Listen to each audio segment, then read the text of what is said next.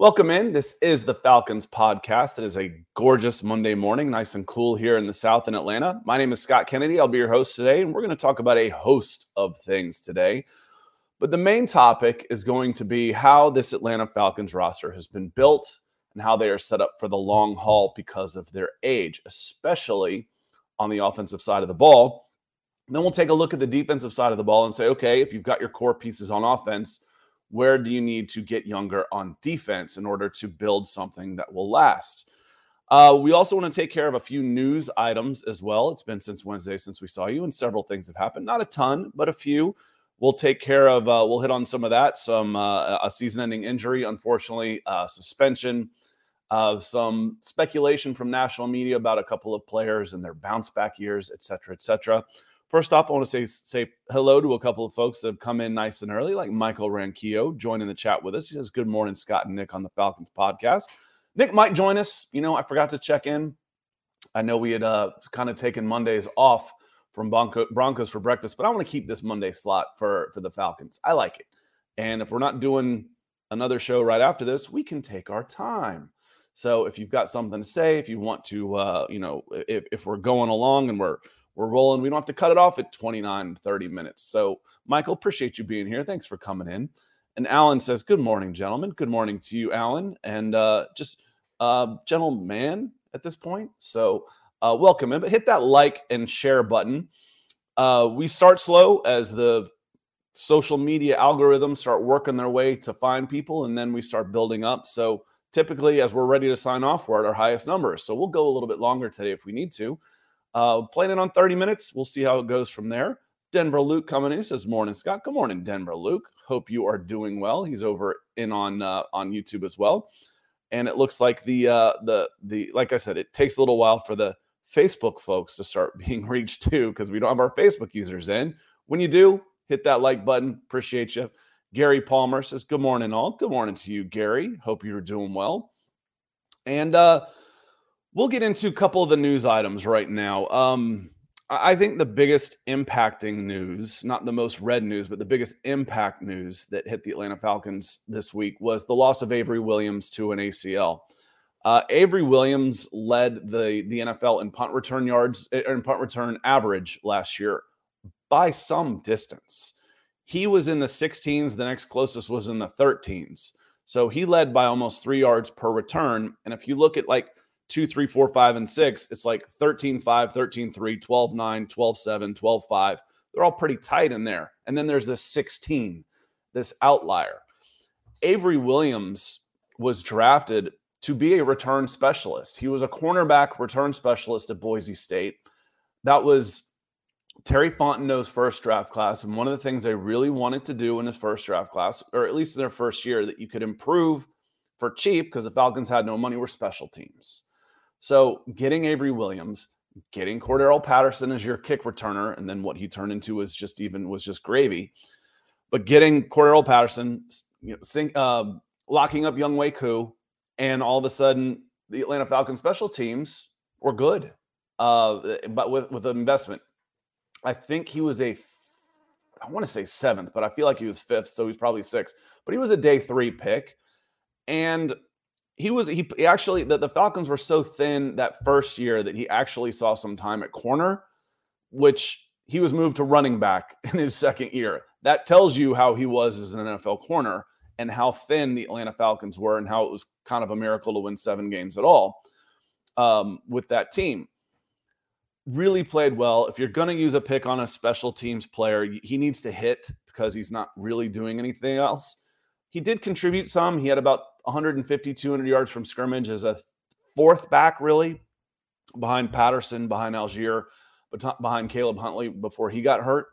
Um, but his loss on special teams is a big one, and and that's really a shame. Um, and I'm not going to apologize for putting that in the description. I put that in the description on Facebook, and someone came in and said I was like glorifying it. Whoever wrote this is glorifying. I'm like, no, Avery Williams is a big loss if you're losing the number one in a positive stat in anything in the NFL, it's a big loss.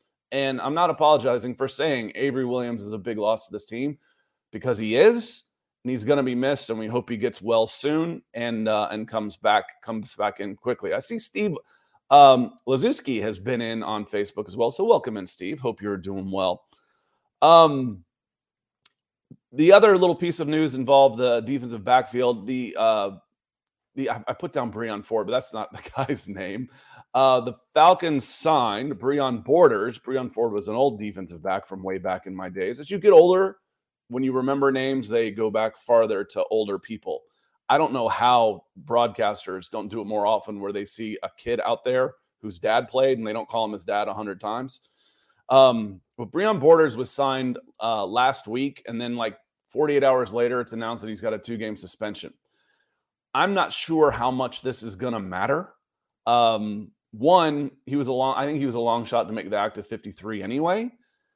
Two, how it matters is if he was a long shot, he, he's going to be released. So we will see. It, it, didn't say it was undisclosed reasons. It was probably gambling. You know, he he bought a lottery ticket or something legally at a at a place that was advertising at an NFL stadium with NFL stuff on their shirts that says, "Hey, bet US," and they did and got suspended for it. It's a little hip- hypocritical for me. Um, I don't know that for sure what happened to him, but it was a two game suspension. It came from the NFL. It didn't come from the Atlanta Falcons. It came from the NFL. So maybe they knew about that when they signed him. Maybe they didn't. Either way, I think he was a bubble guy to make the 53 period. So, um, not a huge loss there, but he, he, he was he was a good depth piece. I uh, when when they signed him, I kind of mentioned him as this is a kind of player the Falcons are able to get for their 90 instead of their active 53. Last year and the year before, they were so broke. This is the kind of guy that you were hoping would be able to be a starter because you're getting cast offs and you're signing veteran minimums instead of bringing veteran minimums in for guys to fill out your 90 man roster in the summer. So I thought he was part of the 90 with a chance. Uh, Breon Borders, quarterback, he, he saw some time with Jacksonville. Tennessee, and Chicago Bears. I said, you get the double there for the Atlanta Falcons with the Titans and Bears. Usually it only takes one to become a Falcon. When you got both of them on your resume, man, how could he not be an Atlanta Falcon? Um, but I, I think we may not see a ton of Breon Borders as uh, as an Atlanta Falcon. Chris Walker coming on Facebook as well. This is Morning Scott. I hope you had a great weekend did have a good weekend. We got um, some softball in on Friday, three baseball games on Saturday, and then it rained everybody out on Sunday. So we kind of just relaxed and chilled out a little bit on Sunday. But it was a good rain. If you're uh, if you're in the southeast, you know we needed that rain, and it was a good heavy rain. Um, greened everything up around here. It looks like a rainforest, a jungle out in my backyard. So appreciate you being in. Mark Schrader coming in from Texas says, "Good morning, Mr. Kennedy." Good morning to you, Mark. Um, I'm reading a book right now that's set in like West Texas plains, and I've uh, been thinking about you. So, um, very big country out there. And I think you're not out in Lubbock. That's that's someone else. Um, but uh, coming in from Texas, hope you are doing well. He's coming in on YouTube. Um, so to get back to the topic, and uh, Bleacher Report, we've got an article on it. I'll drop it in the uh, in the chat real quick. Uh, Dave Holcomb put an article out on our uh, All Falcons page. So if you haven't been to allfalcons.com, check it out. Um, it's growing. Uh, getting about 100,000 unique users a month at this point, which is pretty nice for a little independent. So, um, so check it out. But Bleacher Report kind of put together that the most cost efficient backfields, and that's just running back rooms, not even counting the quarterback room, because it's definitely far and away uh, if you throw the quarterback in there too if, for the offensive backfield. And they included Caleb Huntley, who's not making a ton of money, Tyler Allgeier, who was a fifth round pick, I believe, so he's not making any money. Uh, Cordarrelle Patterson with his cap hit in the second year of a three year deal, and then Bijan Robinson, who's making more than the other three combined. Uh, their cap hit comes in at about $11 million. And there's five or six players that have a higher cap hit than the Falcons' entire running back room. And let me hit those names again. Tyler Allgeier, thousand yard rusher as a rookie. Bijan Robinson, number eight pick. The X factor, Cordarrelle Patterson, and Caleb Huntley, who was really did really well before he got hurt last year. Would you trade that running back room for anybody right now? Anybody else's? And then and then it's the cheapest. It, it's arguably the best, And it is without a doubt, it is uh, subjectively, it is subjectively the or objective. I screw that up if I'm if I'm in a hurry. It's objectively, forget it. By the math, it's the cheapest. it's the cheapest, and it's objectively, subjectively the best. Um, that becomes an opinion. I don't know that I trade that running back room for a bunch of for for anybody else, especially in this offense. You might say, okay, well, this single running back, I'd rather have him than anybody else you've got or any two that you've got. That's okay. But in this offense, you're going to need several running backs, and you've got some good ones. You got two bell cows and Bijan Robinson and um, and Tyler Allgeier, and you've got then Cordell Patterson, like I said, the X factor. And um, Allgeier is a decent receiver. Cordarrelle Patterson obviously is a very good receiver out of the backfield, and Bijan Robinson is an excellent receiver out of the backfield. So the the uh, the cheapest and arguably the best backfield uh, for the Atlanta Falcons for a team that wants to run the ball. Um, I think they're running their wide receiver room. If it's not last, it's pretty close to being last as well, because you've your your number one guy, and I'll throw I'll throw Kyle Pitts in there too. So your number two guys are on rookie contracts. All it takes is one number one. Now they're they're high draft picks, so they're getting they're getting paid well. Uh, but all it takes is one big contract for a number one or a t- number two. I mean, Russell Gage is making more than Kyle Pitts and Drake London. So, where do the Falcons put their money on offense? Into the offensive line. So, you're looking at this team and the youth and the way they're built. And, you know, I start looking down here at the wide receiver room and wide receiver and tight ends. I'm on the Atlanta Falcons page right now, and you start looking at age. Um, even some of the veterans they they brought in. Um, let's see, Penny Hart's just 26, one of the guys they brought in. The old man of the bunch is KhaDarel Hodge, who's 28. Uh, Drake London. And, and, it wasn't just the guys they drafted. Drake London's still 21 years old. Uh, Kyle Pitts is just 22 years old. Um, Bijan Robinson, rookie. Tyler Tyler Allgeier, second year guy. Desmond Ridder, second year guy. The skill players for this team are young and cheap right now. Now they will, you're hoping, play their way into being more expensive, but you've got a few years of that. And where did you put your money on this offense? Eh, pretty easy to figure that one out. On this offense, the money is in the offensive line. Jake Matthews has the highest cap hit, if I'm not mistaken, of any offensive lineman in the NFL.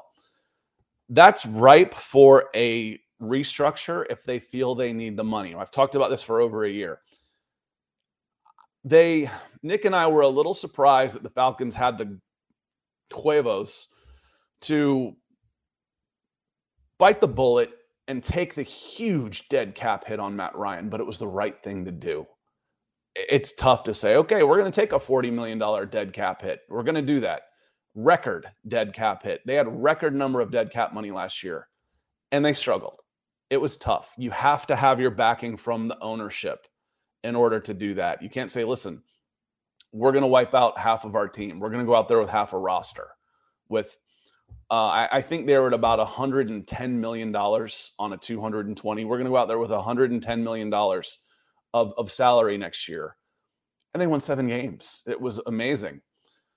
So they sink some money into the into the offensive line and shore up some two guys, two guys. The big cap number who's ripe for a restructure, or if you let it play out this year, you've got a lot of flexibility with Jake Matthews. So just like they took the dead cap number last year on Matt Ryan, which is the right thing to do, rather than getting out over your skis and saying, boy, we could have another $10 million to play with if we restructured Jake Matthews' contract and extended him another three years and kicked that down the line another three years, where now you're still on the hook to pay Jake Matthews for three more years. His um, I'll look it up real quick, but his dead cap number, his contract becomes so much more flexible if you just give it one more year and have that that big number. Now they restructured it a little bit this year, but there's still a lot more room there. So Jake Matthews, his cap hit is uh is 28.4 million dollars this year. Um that's a lot. Now they restructured it so they they couldn't do anything. They did restructure it some, but he still has that huge cap hit because it was like 33. or he's got a 55. They're stuck to him for two more years. Okay, so the restructure did change it. He's got a $55 million dead cap hit with that restructure. You're not doing anything with that. Um, next year it goes to 19 cap hit. So you get you get um, almost $10 million back next year in salary cap money, and his dead cap's at 27. Mm, okay. Cost you $8 million to get rid of him of, of dead cap money uh, uh or, or salary cap 27, he's safe. The next year, 2025, when he's 33 years old, his cap hit goes to, uh, is still 19 and his dead cap hit drops to 7.8. So two more years, two more years on uh, on Jake Matthews. But then you look across the board, you've got a rookie left guard, you've got a third year player at center, You've got Chris Lindstrom, who's still young. You've got Kaleb McGary who's still young. So the only old man on the really the only old man on this offense is Jake Matthews. This Atlanta Falcons offense is built for the long haul. What's the key to this? The biggest question, as Bleacher Report said, as we all know, the key to this then will be the quarterback play. Uh, if Desmond Ridder becomes the guy that the Falcons are showing all indications that he is, this offense is going to be something special here in the next couple the next couple years with this foundation of the offensive line built and these young skill guys and then you can supplement where you need on offense. Now, where did all that money go? They got all that money. Well, obviously, all that money went on defense. The Falcons have built a young offense. They've built it. So let's let's look across the board. Uh, five offensive linemen, all five were draft picks all of the players I mentioned, I'm not sure if I think Huntley was signed as a free agent, but but Tyler Allgeier, Bijan Ra- Robinson, draft pick. Kyle Pitts, Drake London, draft pick. Cordarrelle Patterson was a free agent. That's about it. They have built built this offense from the long haul for the long haul. They're, so they're getting value, and so far, I don't know about you, but from their high picks, I've liked what I've seen as far as the talent evaluation goes.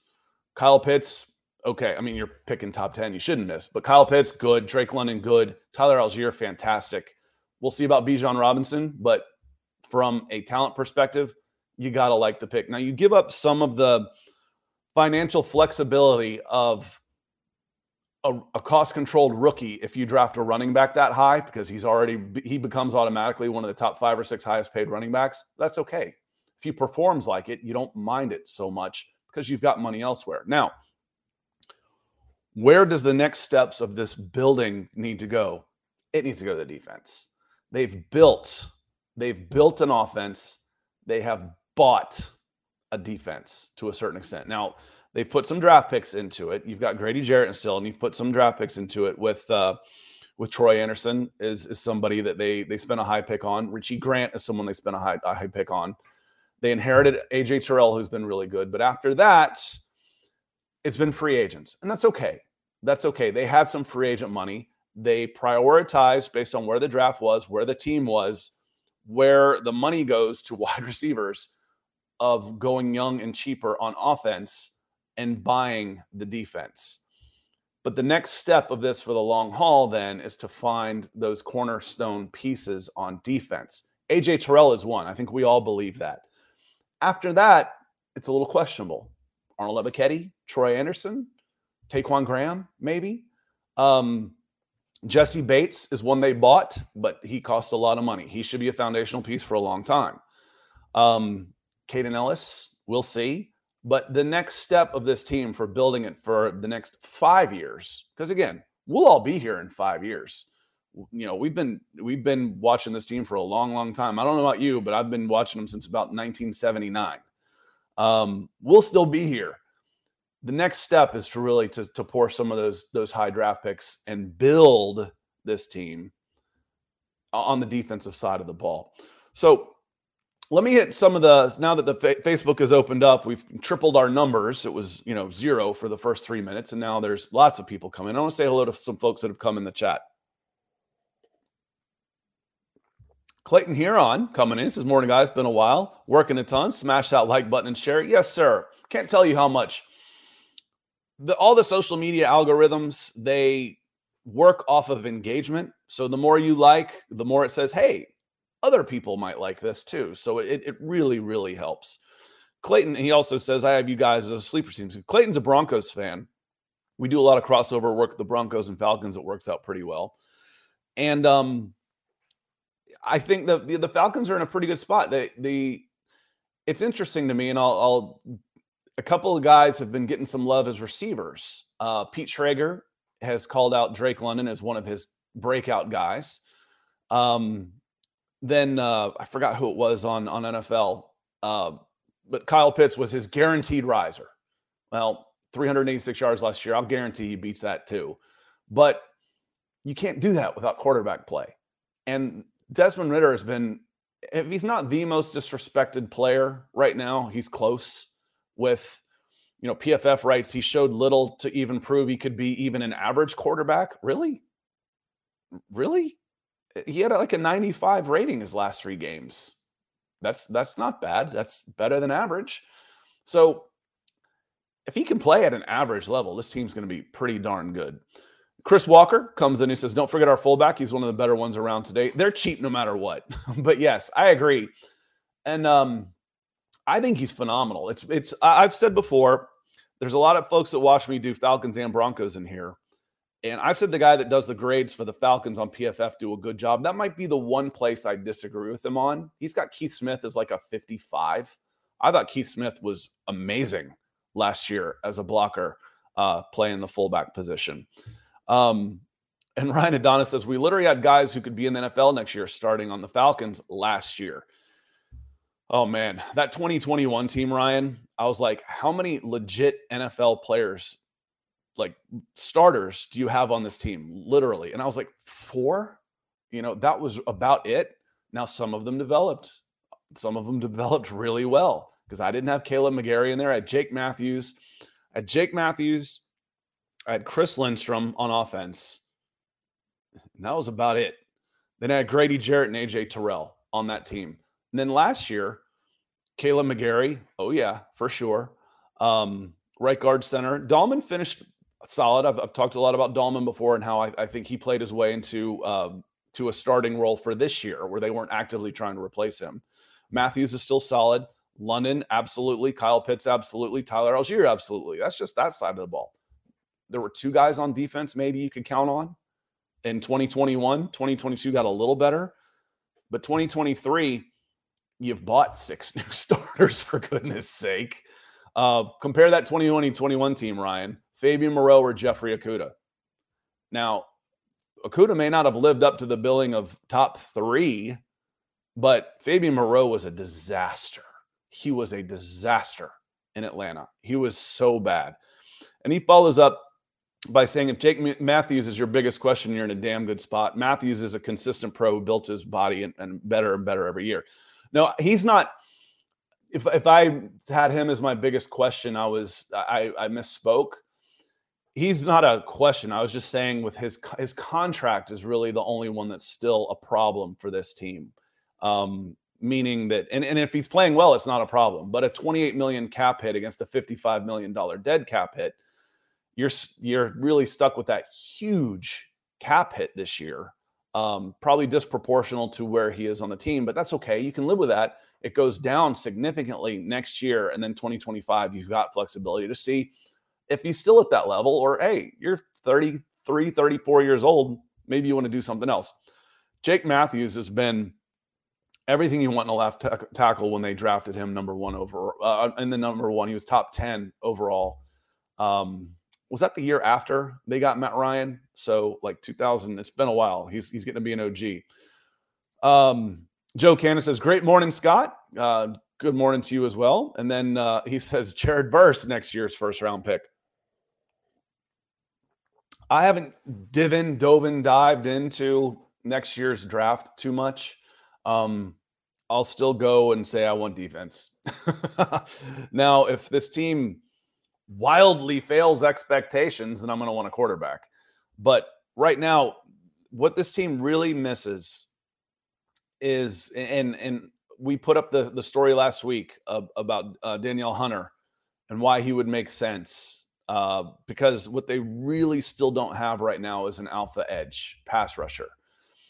They've got a lot of improvements. They've got a lot of guys now who can get pressure and hopefully that all of that ri- that that that tide rises everybody when you've got pressure now coming up the middle from Onyemata and Jarrett instead of Jarrett having to face three blockers. Taquon Graham, who's out there. Taquon Graham is out there at OTAs. Uh, I can't wait to see him back. He was, for me, he was two things. He was the most improved and the most underappreciated Atlanta Falcon last year. Um, Kaleb McGary could be most improved. That, that's a that's a good a good argument. But Kaleb McGary got the plaudits. I don't think people realized how good Taquon Graham was last year. Um, on a fifth year deal, cheap. And when he went out, it was a loss. And you've got those three guys up the front, up, up in the middle now. And then you've got some guys you can bring in for rotation uh, with with Bud Dupree, Lorenzo Carter, Arnold Ebiketie. Let's see if D'Angelo Malone takes a step up at edge. Kaden Elliss can bring a lot of heat from different areas. Um, you can bring corners. You've got a little bit more uh, talent in the defensive backfield to bring blitzes from from other angles. So you still don't have that one guy that has to be accounted for on every play right now, other than maybe Grady Jarrett.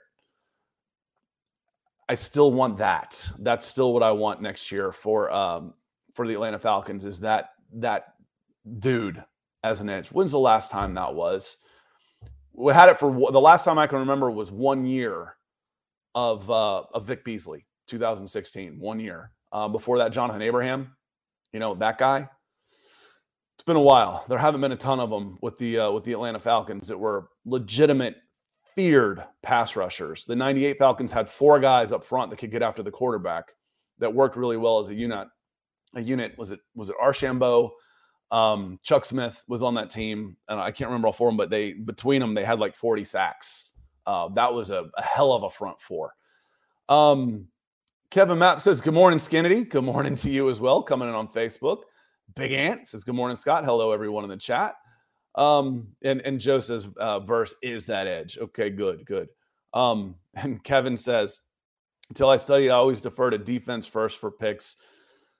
Yeah, so it's been, you know, if you're a defensive guy, it's been a little disappointing the few drafts, but no, I um I I was adamant against Kyle Pitts at the time, um, just because they weren't ready to use him. So for the for the these two years, and even now, I predicted, you know, even in year three, when you're ready to start coming out of the doldrums, if you didn't get your quarterback then, you're still going to have questions at quarterback. So we're now we're at that stage.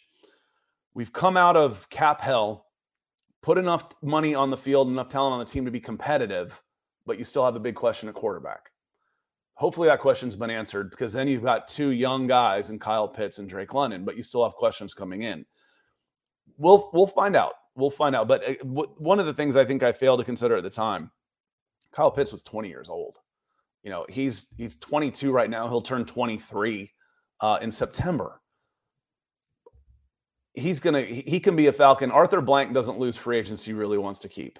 He can he can pay those guys. The problem with Arthur Blank has been letting Thomas Dimitroff waste his money on guys that we wanted. They should have moved and and gotten draft picks back for and and not been saddled with awful contracts. Um. Yeah, the, and, and Ryan says, I think they're going to make uh, Arnold Ebiketie have the Micah Parsons role.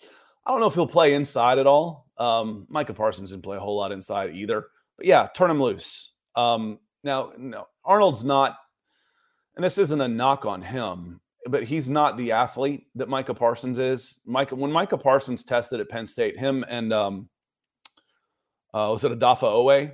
I think he was going by Jason at the time, Jason Oweh.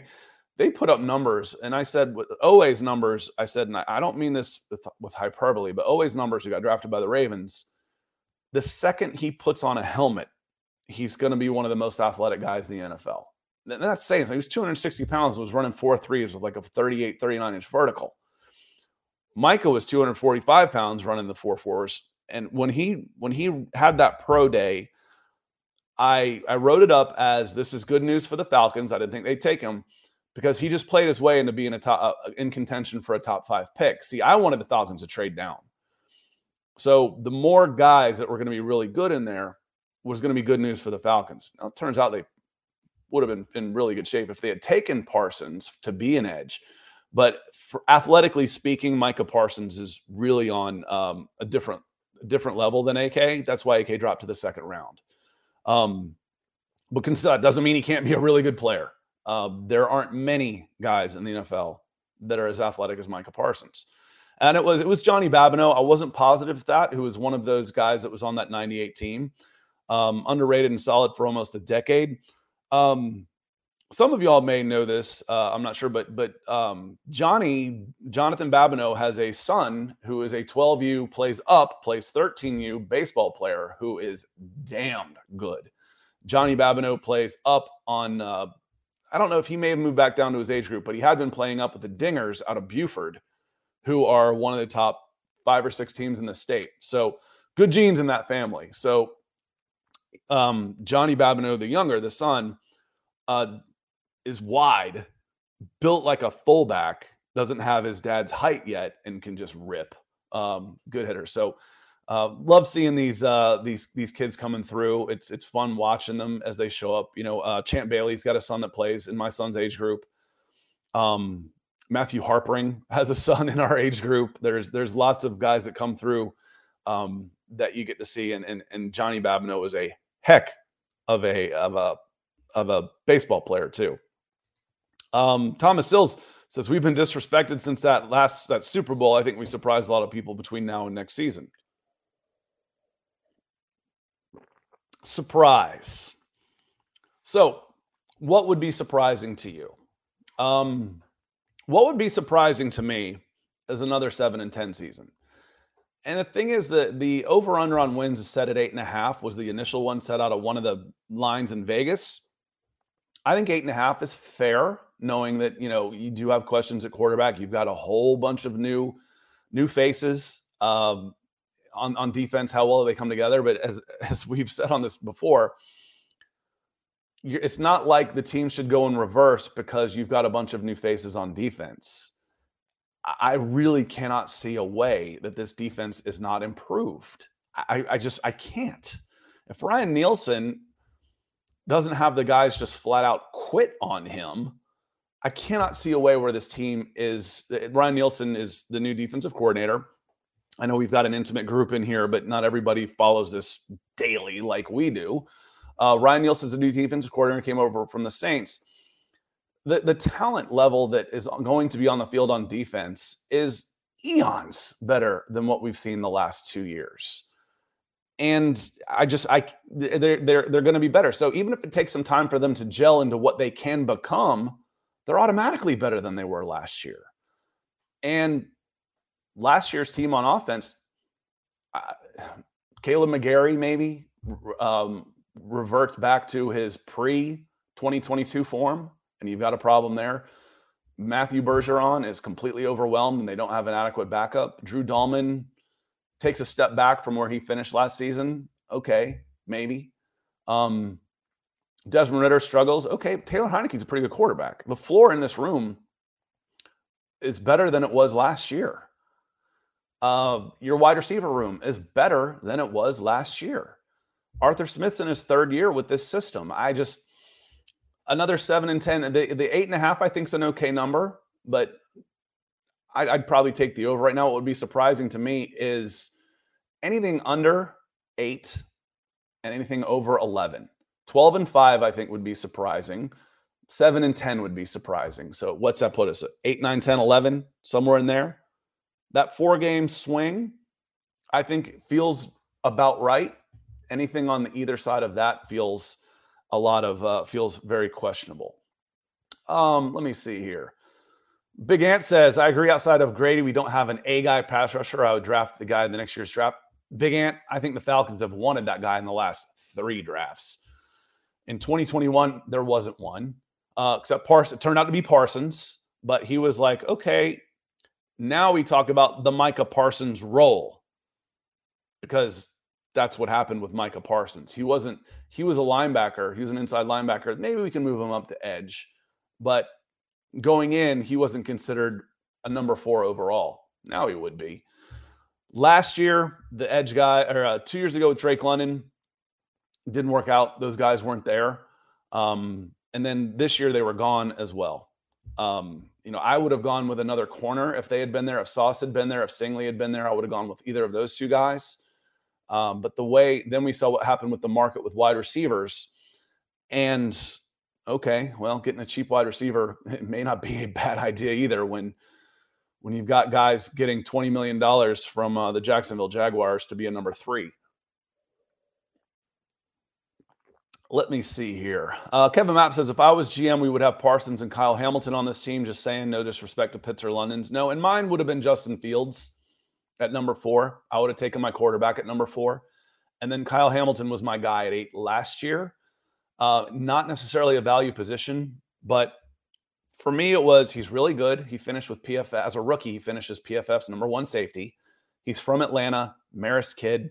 Uh, you know, I just think you could have made him the face of this franchise, uh, which was something the team needed was an identity and the local kid, the talent. You know, if you can go running back at eight, you can go safety at eight. You know, talking about positional value. Uh, mine would have been Justin Fields at four, and then um, and then I would have taken Kyle Hamilton. But for the long term, you know, we had to suffer too. For the long term, Pitts and London are good picks. So you know, I don't I don't mind that. You have to have backing from your owner to think like that. To not just think, okay, what can we do that's going to help us win right, win two more games and save our jobs so we go eight and nine instead of seven and ten. So, uh, you know, again, for the long haul, I'm okay with it. I I I, I would have taken a shot on the on the quarterback. So, um, Big Ant says, my question is, how much time is it going to take this defense to get together and play as one cohesive unit? Big Ant's a great question. Um, there's some guys coming over that on on on that level on the off, on the defensive line that have played for Nielsen on the uh, linebacker that have played for Nielsen. That'll help. Um, and then you've got some guys that are hungry and uh, you know that, that, that, have struggled. You got Troy Andersen. Um, he he's not married to one system because he's just started playing. Um, AJ Terrell he's a wind him up and turn him loose. Not too worried about that. Um, I think it's more about just knowing your assignments because it's going to be more complicated.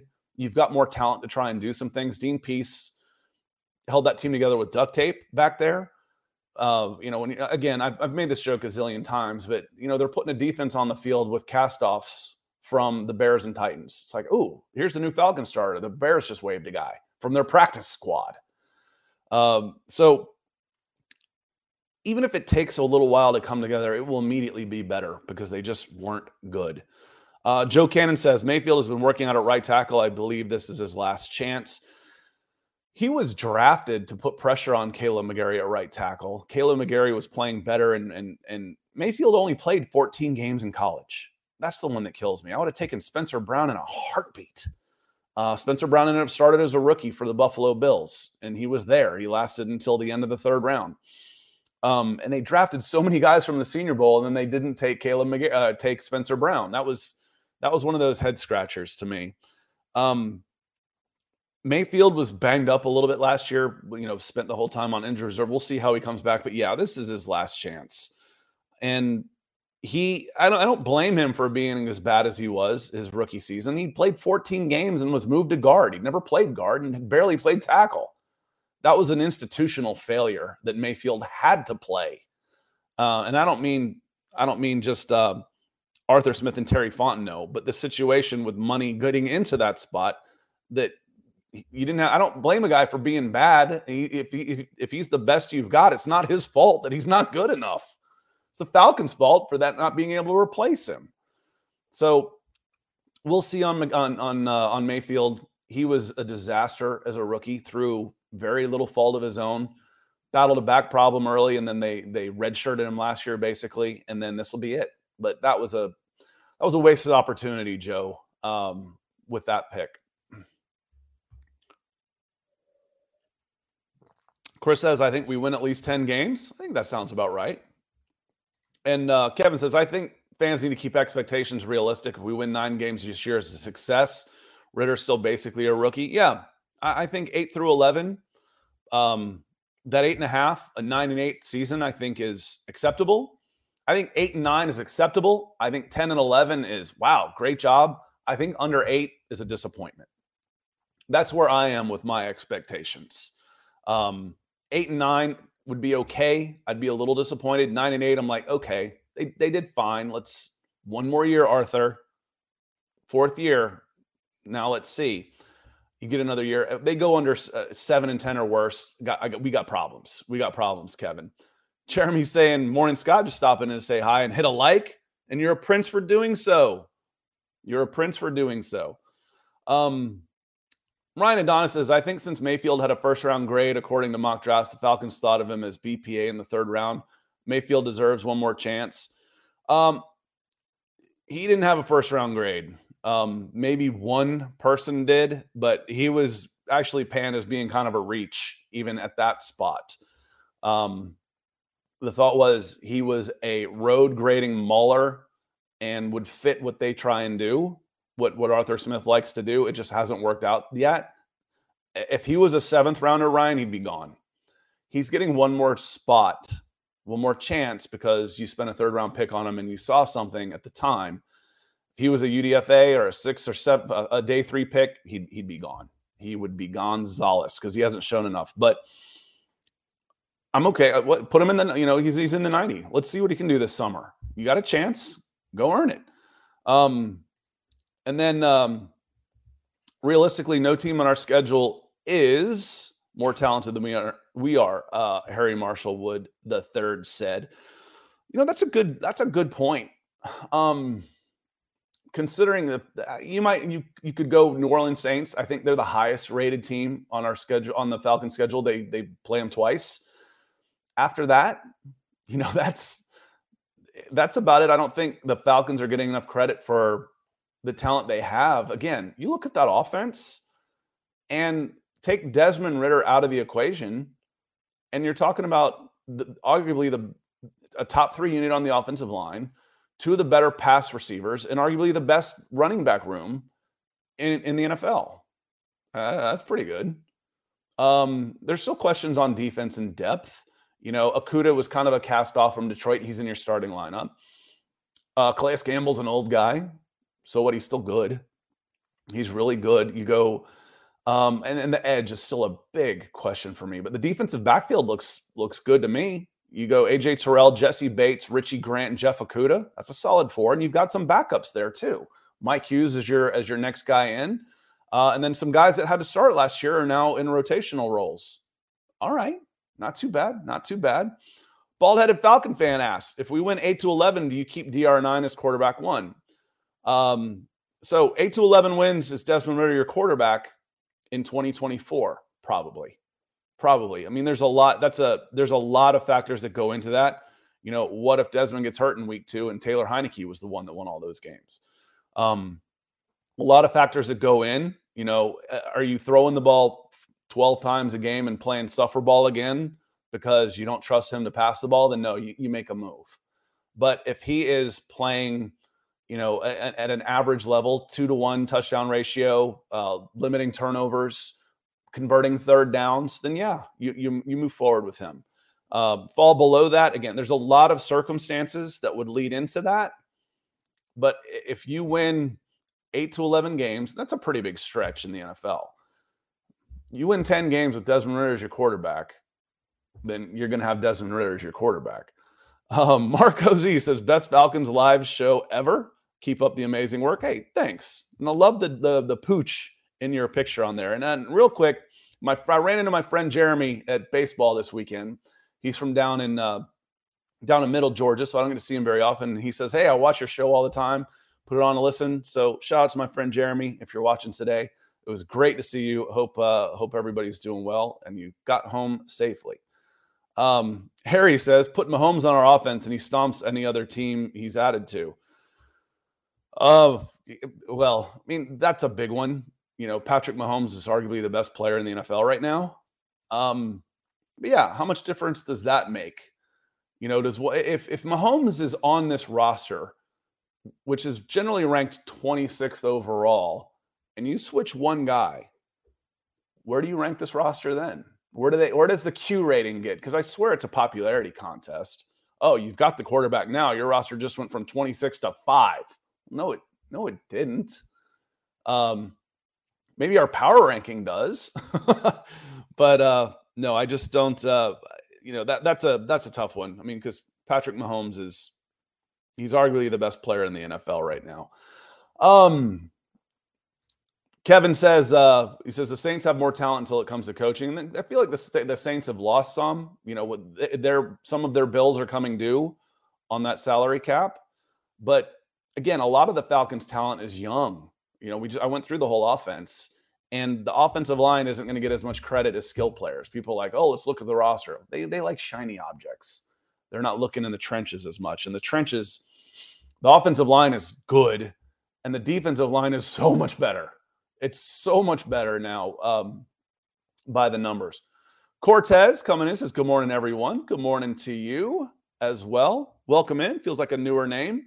Like I said, about when I'm about when my voice is given out and I'm ready to sign up, we've got our most, most viewers. So if this is your first time to the show, make sure you hit that subscribe button. Um, and if you've got any questions after the fact, I live in my YouTube comments.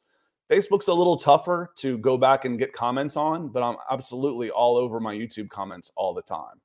Uh, Michael says, Morning, Scott. I'll let you know when I send out your package. We're going to the playoffs this year. Now, Michael reached out to me and said, Hey, I want to send you some some coffee. And I thought you said Puerto Rico, was it? So very cool. Very cool. We've got um got a guy from Hawaii at lioncoffee.com that sends us some coffee too. So thank you. Thank you.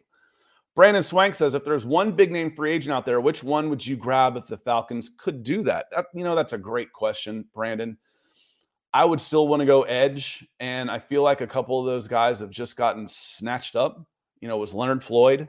Was he just taken off? Was Frank Clark? I think he was, he just got picked up by the Denver Broncos. Uh, Leonard Floyd probably would have been my guy. Um, Georgia guy. Uh, went and scouted him up at Hargrave Military Academy and put five stars next to his name coming into college. So I've, I've been following him for a long time. Um, that's where I would probably want to go. Um, I might want to find out how Ben Powers is feeling at center. Hey, give him a call. How you how you doing, dude? You know, we could we could use uh maybe another center. You feel pretty good with Hennessy and, and Dalman, but hey, why not get on the phone and and just make sure um, but that goes to all of that kind of goes to show the Falcons are in pretty good shape. They're they're in pretty good shape. They they keep bringing in corners. They keep bringing in wide receivers. I guess the big answer would be DeAndre Hopkins. He'd be nice to bring in. Um, another big wide receiver. Um, but I, I, would still look edge, and the pickings are getting kind of slim. I'd wait until beginning of August. There's going to be salary cap moves that for people that aren't going to make it. You know, maybe the the, the Vikings again, I, I, would still look very seriously at Danielle Hunter. I really would. Uh, Chris Walker says Mayfield may be a decent swing tackle and emergency guard. I hope that he can show something good. If he makes the team, great. If not, it's time to move on. Also, if he doesn't make on the team, make the team improve on your scouting and talent evaluation. I think, I think so far he's been a miss, but overall, I think they've done really good with their draft picks. I do. Um, again, Ta'Quon Graham was that, that first class, you're going through it again. Um, Richie Grant and at in the second and Jalen Mayfield in the third right now are, are big question marks. Richie Grant showed progress, but so far he hasn't lived up to that number two billing when you look at you know the players that were in that area and what you're expecting, especially from a safety. You can usually get really, really good value at safety in the second round. Um, but Ta'Quon Graham and Avery Williams have been really good. Arnold Ebiketie was really good last year. At the very top, Kyle Pitts, Drake London. And yeah, you're drafting the top. Those aren't always automatic hits. So, so far, I think they've been doing pretty, doing well on that. Uh, Keith Robbins says the show is the best. Thanks, Keith. You guys help make it the best. Sometimes I get in here, I'm like, what am I going to talk about? I'm like, well, we'll talk about team building and and hopefully, um, you know, the chat can can get involved and be interactive, and we can we can turn it into a, a pretty good show. Because again, I, I preached patience, doom and gloom expectations the last two years. Getting to this point where the Falcons were going to come out from underneath the, the, the cap hell that Thomas Dimitroff put them in. And this offseason's been terrific. Uh, nothing but good marks for uh, for the Atlanta, for Terry Fontenot and the Atlanta Falcons in the offseason. A lot of it's going to hinge on Desmond Ridder. It just is. Um, but it, it, I see so much hypocrisy in the writing. The PFF guy I mentioned earlier says he's shown very little to prove that he can be an average quarterback, and then he mentions a couple stats, and at the very at the very end, he says, So it's too early to draw any conclusions. Well, you drew one at the very beginning, dude. Your intro says he's not even going to be an average quarterback, but it's too early to draw conclusions. Well, you just did. I'm not. I'm not going to go out and say, I saw some things I liked, but we still have questions until he goes out and does it on a week to week basis. I think that's fair. You know, I'm not talking Pro Bowls and I'm not ready to throw him out with the bathwater. So let's see. The Falcons, the, the what we know is the Falcons have backed him and they've had chances to go out and get quarterbacks. Tells me a lot right there. And I liked what I saw with my own eyes when I saw him at the Senior Bowl. I thought he may be the best quarterback there. Might be the first quarterback taken. I think he was second behind Kenny Pickett. When he got what we saw on the field at, with the Atlanta Falcons in an NFL uniform, I liked what I saw. Um, let me see. We're about finished here. Um, and Roderick says that's because there's a twisted attitude about quarterbacks, Scott. There's only one golden player and about three other top ones. And, and just the quarterback gets too much credit. It's an old saying. Quarterbacks gets too much credit when they win and too much blame when they lose. It is. It's it's a very very shallow view of when, when you're looking at teams, you know, do they have the quarterback or not? And if they don't, well, they can't win. Who's to say they don't? Who's to say they don't? Um, let me see. I think we've got about, and Joe says I would bring in Yannick Ngakoue. Now, that's a pretty good shout. Um, he's pretty much going to guarantee you eight plus sacks. He's one of six players in the NFL to get eight plus sacks in his first six seasons in the NFL. Uh, and the other one looks like a who's who of uh, like a Mount Rushmore of pass rushers. Um, so Ngakoue out there might be worth uh, might be worth a phone call, but he's not he's not great setting the edge, but that's okay. I got Calais Campbell now. I got I got 300 plus pounds of Shaquille O'Neal out there playing defensive end.